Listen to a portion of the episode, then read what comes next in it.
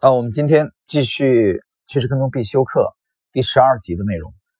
那么今天呢是第五章的最后的呃两个小节啊，三个小节啊，第五章。但是这三个小节非常的简短。那这个小节其这一章啊，其实整个围绕的就是在介绍这个拉里海特啊。这章的题目是胜算与概率的游戏啊。我们进入今天的这个第一节，连找女朋友这事儿。都和概率有关。这是一个伟大而有趣的故事。故事讲的是通过恰当的评估胜算来赢得胜利的能力。也许你是个年轻人，又或者你是个刚进大学的新生。那么你在想些什么呢？答案之一肯定是女孩子。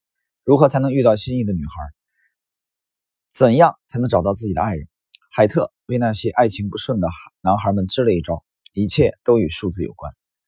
假设你每天都会按时离开家。每天你都会和一同一个家伙擦肩而过，而且身边总有不同的美丽女生相伴，而你只能形单影只。一天，你终于对这个家伙张口，问他是如何认识那些漂亮女孩的。他答道：“这个太容易了。其实这个问题很简单。每当看到一个很有魅力的女性，我就会走过去说：‘你好，我叫哈利，我想请你喝杯咖啡。’他继续说：‘十个女孩中会有一个同意跟我去喝咖啡。’”而同意跟我一起去喝咖啡的十个女生中，也有一个会希望与我有更深入的交往。海特说：“这是他听过的有关胜率思维的最伟大案例之一，因为这个案例包含了他最感兴趣的两件事：概率和异性。有关数字和胜率的故事还有很多，你遇到的人越多，听到这类故事的机会越大。但这些故事都跟拒绝。”或失败一词紧密相关。你能承受被拒绝的滋味吗？你能承受失败吗？用这样的约会技巧来认识女生，十有八九会被拒绝。但这又引出了一个简单的问题：你所获得的回报值得你去冒险吗？对很多人来说，不论约会也好，交易也罢，他们确实甘愿冒险来获得他们认为值得的回报。交易游戏就是赌博。海特很清楚这一点。赌局有四种：你会赢的赌局，你会输的赌局。盈利的赌局和亏损的赌局，你可以赢一盘本该亏损的赌局，你也可以输掉一盘本该盈利的赌局。但重点是，你要能在啊，你要在能盈利的赌局中争取更大利益。你要常问自己，什么是可以盈利的赌局？我能够经常把握住盈利的机会吗？下一节，既然无法预测回报，何不量化风险？首先来看看你的容忍程度。你在一笔交易中可承受的资金损失是多少？你希望市场在你预先设置的止损参数范围内运行，你一直在控制它。无论发生什么事情，你对自己正在做的事情了如指掌。你确信自己在尽可能的做好准备，但要说完全准备好了也是不可能的。这就好比一颗陨星造成了恐龙的灭绝，你所做的准备工作应该足以让你处理好交易中出现的任何问题，并能够正确的解决这些问题。而且，一到止损点便离场。如果艾伦·格林斯潘和本·伯南克都被经济危机愚弄了，又有什么能阻止海特或你不被愚弄呢？至少海特知道这一点。他选择对发生的灾难视而不见。你也必须现实一些。但实际上，你不必做任何事情。无视这种智慧，同样会让你破产。你必须清楚自己其实什么都不知道。不管你掌握什么信息，也不管你在做什么，你都有可能犯错误。海特有一位积蓄超过一亿美元的朋友，向我们传授了一些经验：不要拿你的生活方式做赌注。从交易的观点来看，糟糕的事情永远不会在你身上发生。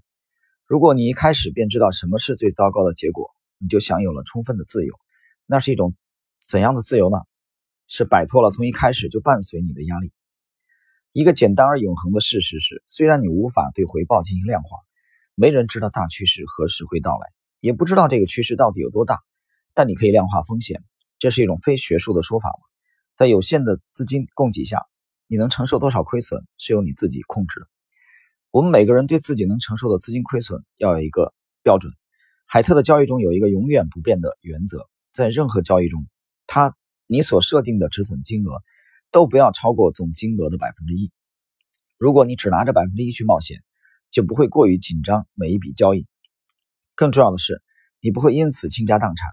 海特关于交易和生活有两条基本法则：一是想赢必得打赌，二是打赌必得有钱。我希望你能从拉里海特的经历中明白，最重要的一点是，你交易的不是市场，而是金钱。那么这第二节啊，大家注意，这个今天第二小节是量化风险啊，其实也就是谈风控的问题。拉里海特这里提出一个原则，就是它的止损金额不要超过它总金额的百分之一。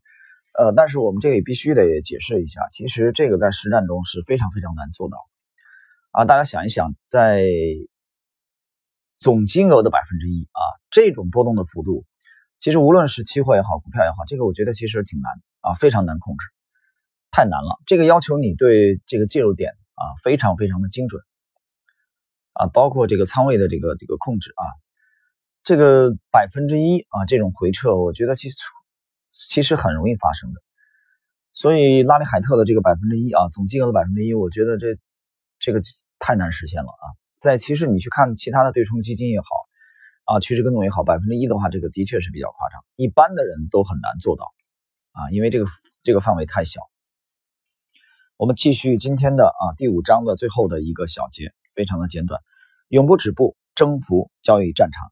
海特是个传奇人物，我并未刻意强调他职业生涯中的细节，只希为各位，只希望各位投资者啊能看到他的投资智慧，并在读完本章后找到属于自己的复活节彩蛋，能把海特的智慧用于现实交易，并从中获利。